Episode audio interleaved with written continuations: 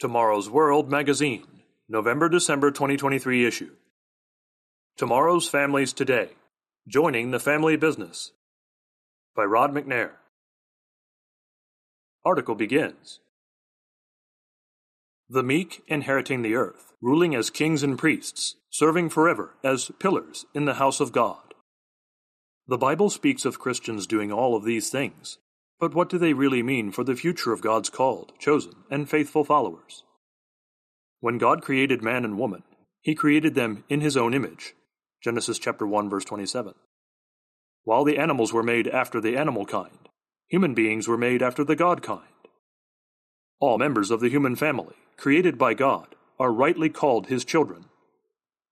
More remarkably, thanks to the indwelling of God's Spirit, faithful Christians are destined to become part of God's spiritual family. But first we must be born again.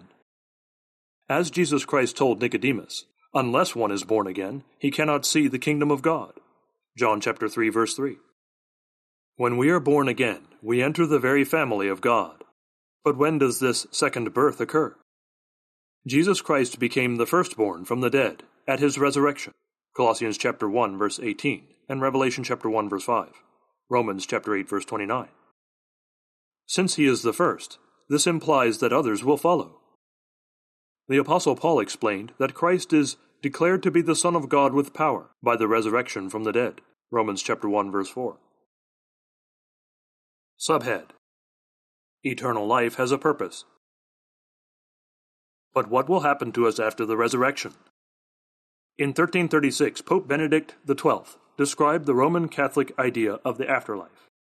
Quote, and after such intuitive and face to face vision and enjoyment has or will have begun for these souls, the same vision and enjoyment has continued and will continue without any interruption and without end until the last judgment, and from then on forever. From Benedictus Deus, on the Beatific Vision of God, published in The Christian Faith in the Doctrinal Documents of the Catholic Church. Certainly, actually seeing God will be an awesome and thrilling experience, as the Apostle John explained. Beloved, now we are children of God, and it has not yet been revealed what we shall be. But we know that when he is revealed, we shall be like him, for we shall see him as he is. 1 John chapter 3 verse 2. To see God the Father on his throne, and to see Jesus Christ, both of whom shine like the sun, will definitely be exhilarating. But will the saints simply gaze at the Father and Christ unendingly for all eternity? Eternal life, the greatest gift God could bestow on his children, will have a great and awesome purpose. Eternal life is not just the indefinite extension of a life like we now lead. It is not, as some Eastern religions teach, the time when we join the world soul, And while it will certainly involve joy and happiness, it will be an eternity filled not just with joy, but with purpose. Human beings' destiny is to be born into the family of God as the heirs of God and joint heirs with Christ. Romans chapter 8 verse 17. But what does it mean to be such an heir? The amazing truth revealed in your Bible is that God wants to share the family business, quote unquote, rulership over the entire universe with his children. As members of the very family of God, resurrected Christians will actually share in the work of God, assisting our elder brother Jesus Christ in teaching others, beautifying his creation and governing the entire universe in peace and righteousness forever. Subhead Created for Work. To understand our spiritual destiny, we must recall the commission God gave when human beings were first placed on the earth. God gave Adam and Eve dominion over the fish of the sea, over the birds of the air, and over the cattle, over all the earth, and over every creeping thing that creeps on the earth. Genesis chapter 1 verse 26. The human family was given responsibility to govern, to rule over God's creation. In turn, Adam was to dress it and cultivate it. He and his descendants were to help in God's creative work of enhancing and beautifying the earth. Adam failed the test of obedience, and Satan the devil was able to ensnare and entrap all of humanity. Revelation chapter 12 verse 9. But through the work of the Messiah, Jesus' life, sacrifice, resurrection, and second coming, the devil will ultimately be overthrown. Revelation chapter 20, verses 2 and 10. After Christ's second coming, the earth will be returned to a millennial Eden like state. Isaiah chapter 51, verse 3. But whom will God use to restore the world? The resurrected saints. Scripture clearly describes their role. You have made us kings and priests to our God, and we shall reign on the earth. Revelation chapter 5 verse 10. God also instructs his saints, but hold fast what you have till I come. And he who overcomes and keeps my works until the end, to him I will give power over the nations. Revelation chapter 2 verses 25 and 26. In the parable of the minas, Christ explained the leadership role the resurrected saints will be given as a reward for their faithful service.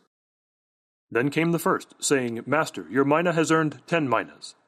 And he said to him, Well done, good servant, because you were faithful in a very little, have authority over ten cities. Luke chapter 19, verses 16 and 17. Here we see that Christ's reward for faithful Christians is not some kind of idle enjoyment. It involves active service to our Savior. Indeed, during the prophesied millennium, the saints' role will be to rule over the earth, assisting Jesus Christ. Revelation chapter 3, verses 12 and 21. And what will happen after the millennium? The prophesied thousand year reign of Jesus Christ on earth has ended, and after the general resurrection. Revelation chapter 20, verses 7 through 15.